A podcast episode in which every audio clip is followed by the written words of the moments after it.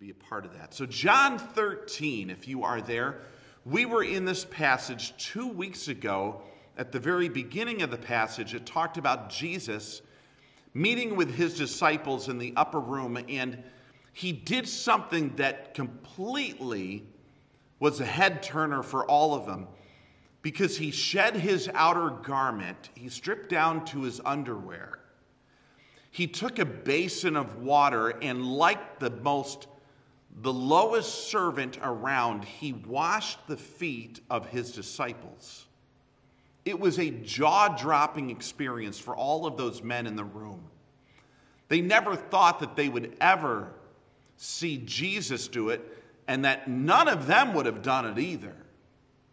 But Jesus humbled himself as a servant and washed the feet of those men. And not only did he wash their feet, he washed the feet of Judas Iscariot, the one who would betray him.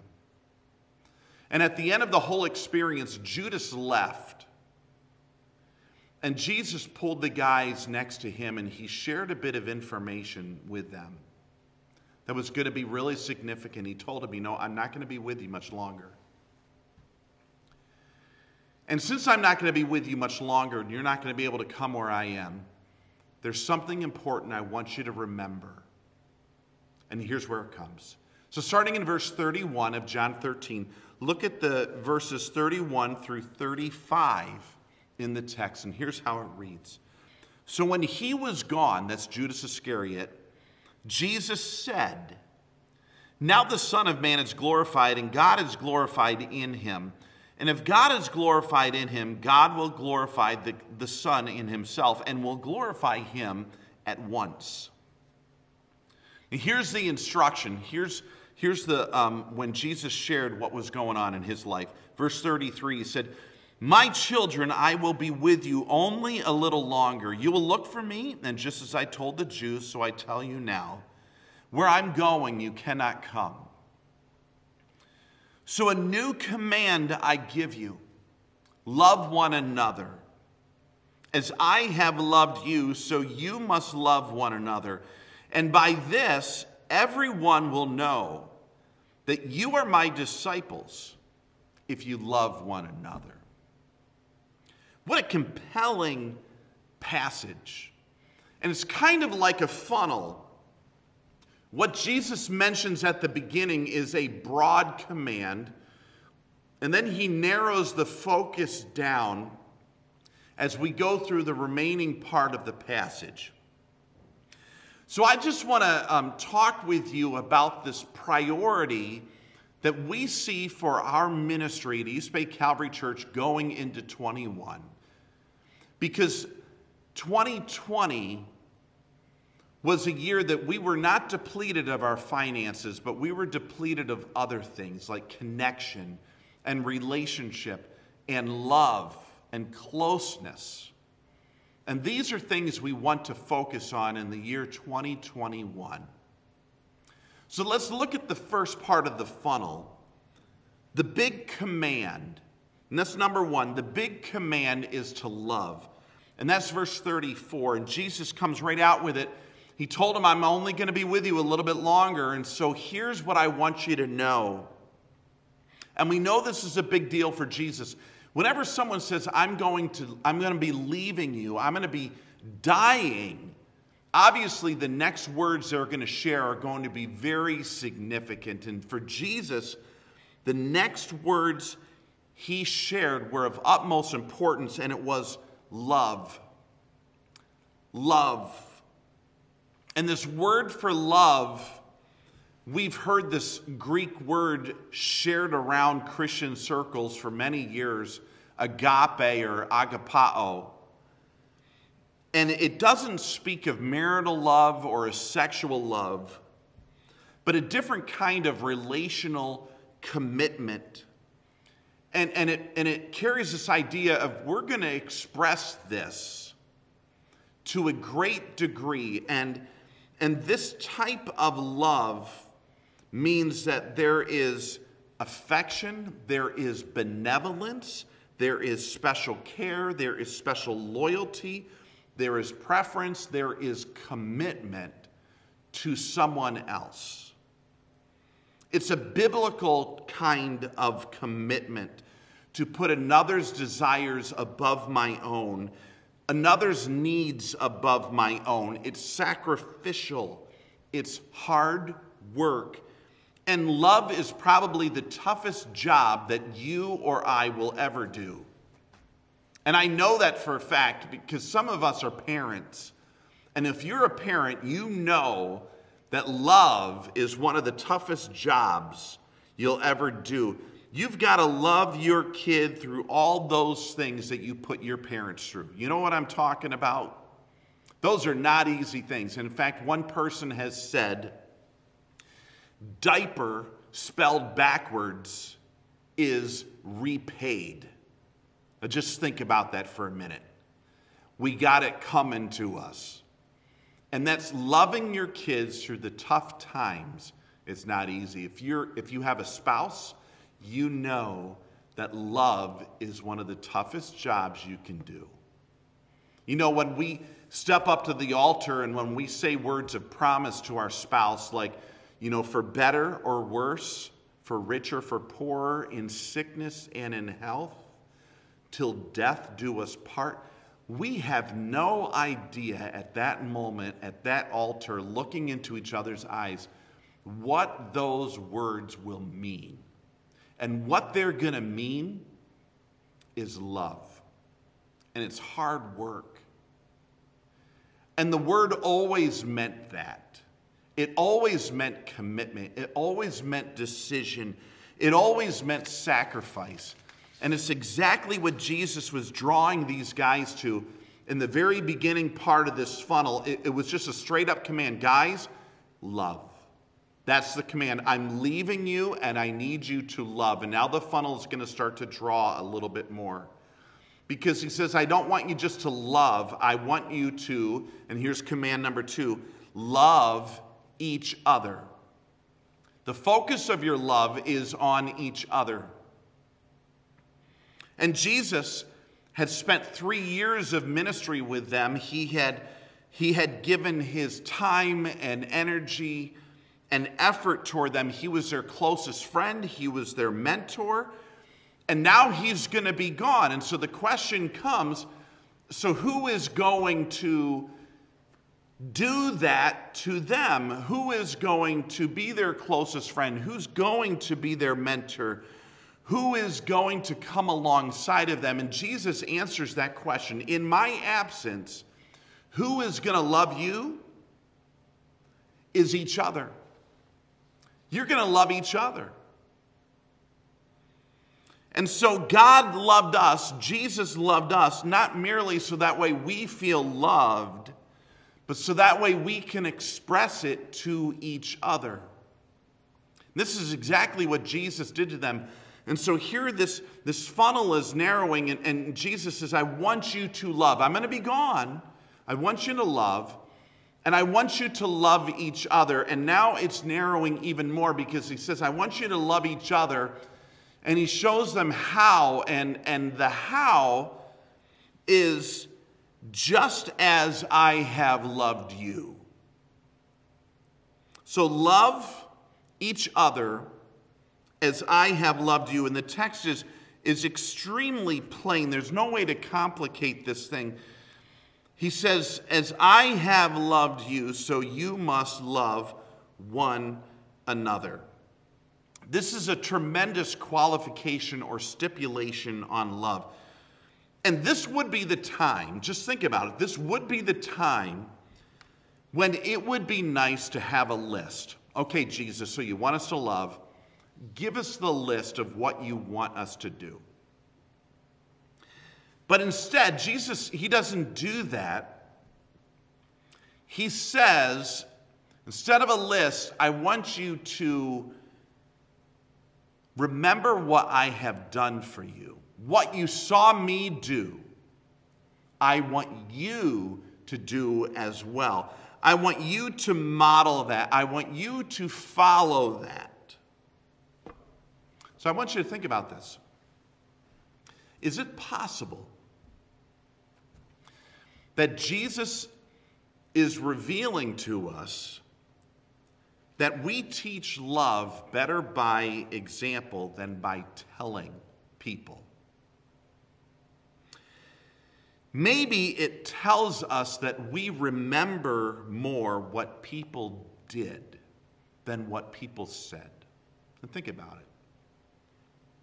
One person has said, and I, I was thinking about this we impart what we know, but we impact by who we are. And the disciples had to ask themselves, you know, how did Christ love? Because that's how we're supposed to love each other. In what ways did Jesus demonstrate love to me? Because that's my pattern for how I'm supposed to be loving the other ones around me. So I got thinking, and you're going to see me pop off camera here for just a moment. I got thinking, how was love shown to me? Without making a list, without thinking um, of specific things that people said, I wanted to do the exercise that Jesus did, where he said, You know, as I have loved you, and I just, how have people loved me this year? Because I guarantee you, we do remember more what people did than what they said. This is a, this is a lesson in how our lives make impact far above what our words do. So I got a bunch of things in this. This is my um, this is my love box here that I brought with me. So let me just pull a few things out of my um, out of our love box. Here's a note from someone, um, a dear friend, and um, they wrote us in tiny print that we had to almost get a magnifying glass for. But this is um, this is a really special pick me up this year. That that was love. That was love. Um, we had a, um, I had a 50th birthday this year, and I got a lot of special cards. Um, I also got a lot of smart aleck cards from some of you people, and I'm going to be talking to some of you later on. But, um, you know, I got a lot of special cards of things that said love to, to me. And, um, you know, something that may not be easy for me just to own up with. Um, but you know, we had our home in New York for three years that we paid double mortgages with. Not only that, but our home here in Michigan. And our tax bill was enormous. And I had an individual um, come to me and say, um, I'd like to take your tax bill away from you and make it disappear. And so they did. And they got together a few other people, and together they made our tax bill from this year just go away. And that was love. I had an um, interesting one. This is my office telephone. Um, I had an interesting call just about a, um, a month ago, and it was from an individual who attended this church back in the, um, the early 80s. And they were a teenager at that point, and they called and they said um, they didn't even know who I was. They, they haven't been here since. They live out of state. They actually left the, the individual confessed, he said, I went the way of darkness. And he said, after a number of years, I ended up in prison. And he said, and that's where God got a hold of my heart.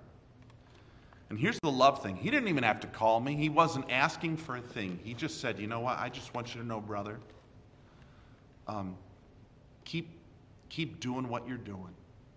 Keep preaching the word. Keep loving people.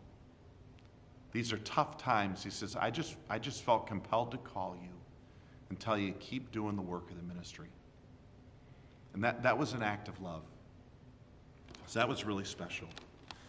And then um, oh, here's a couple other things. I redid my bathroom. Maybe some of you saw that on Facebook, and there was no way I could have done it without the help of a couple guys because I had a bathtub that weighed, oh, that must have been 350 pounds or more.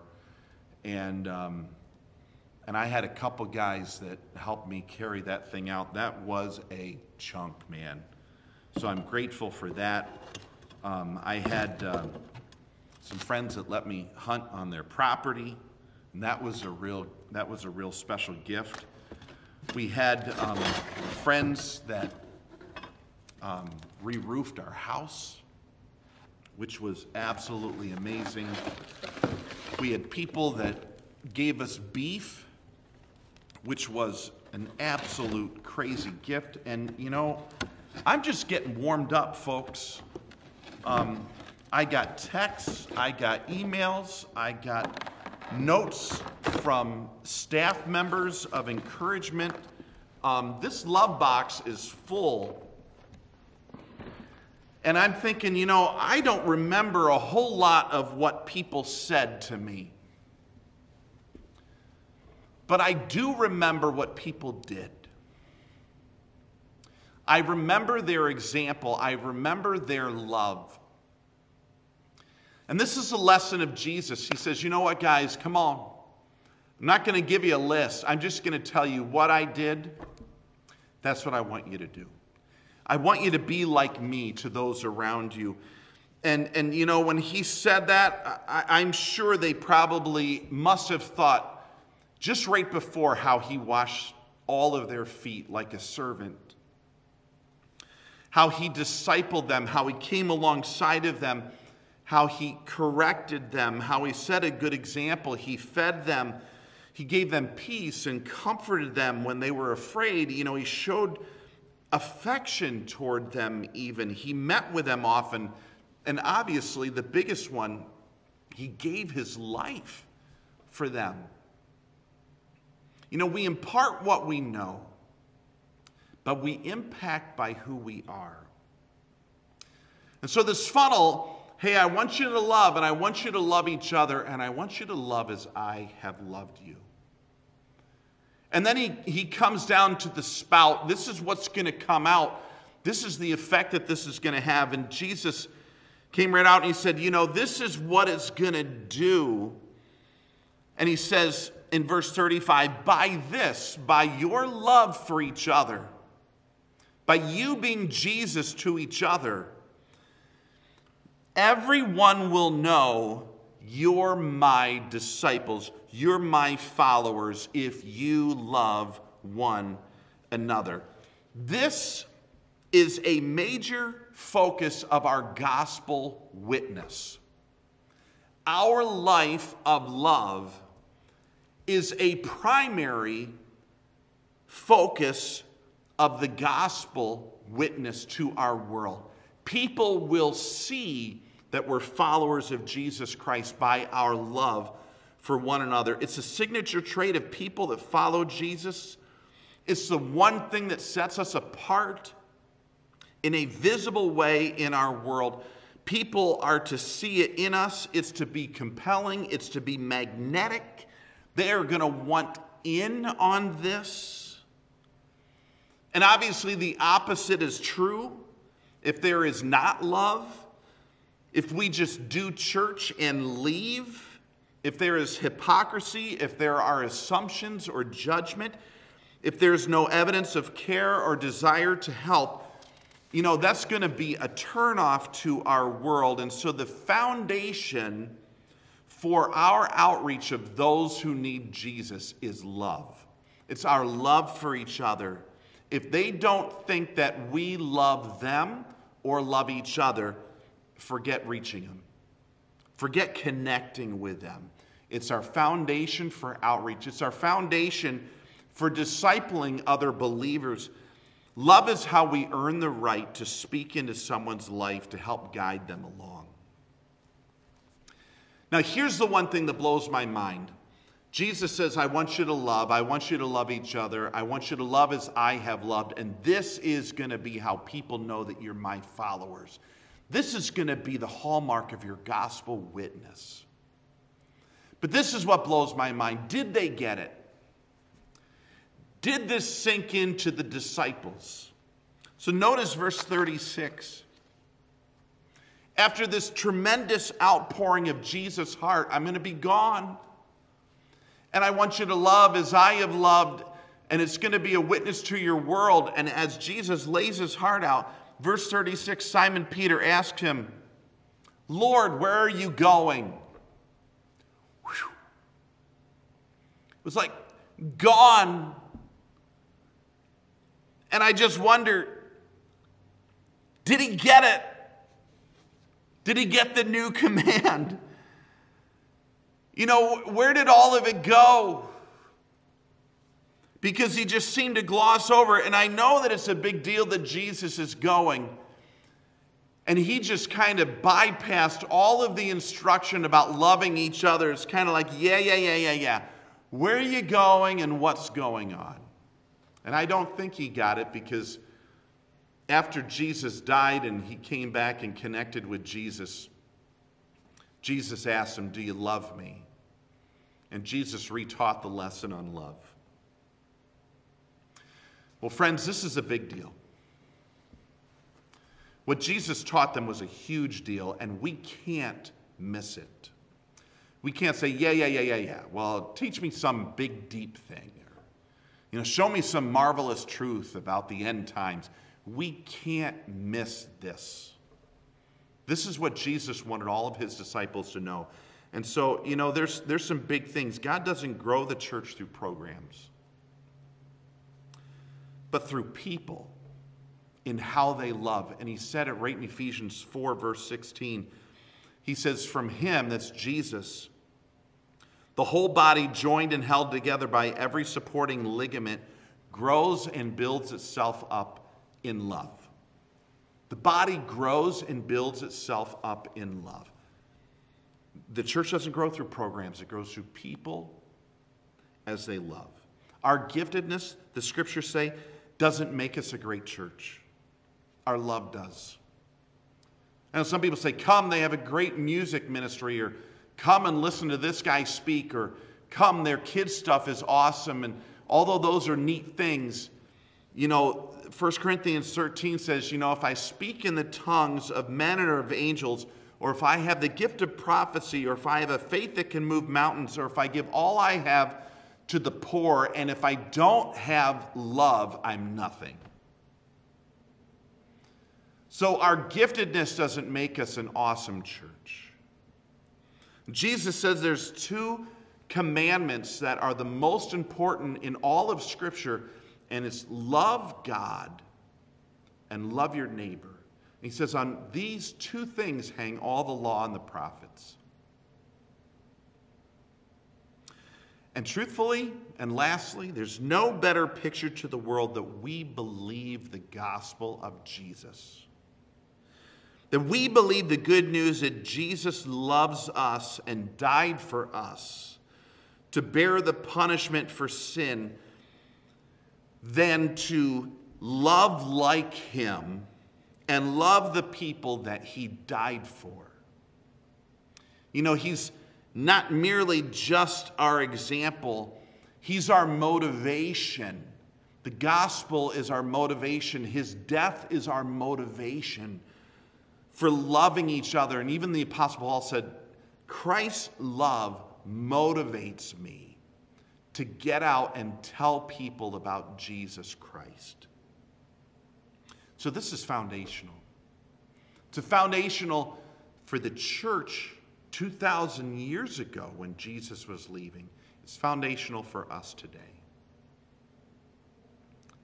And it's where we're going to be going in 2021.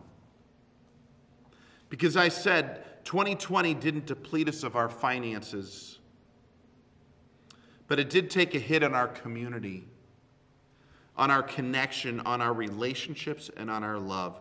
It took a hit on our horizontal interconnection and ability to be in each other's lives.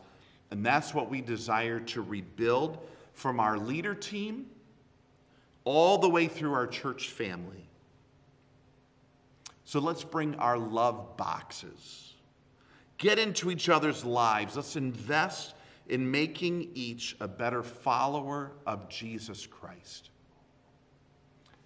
Let's love each other like Jesus loved. And everyone will know that we're different here, that we're his followers because we love one another. So, Father, I pray in the name of Jesus that you would enable us to love like him. God, help us to have a gospel witness that is compelling. Help us, Lord, to model the love of Jesus Christ in our lives so that way people see that truly He is in us. And may it make a difference in our church, in our community, in our world. God, draw us close to each other.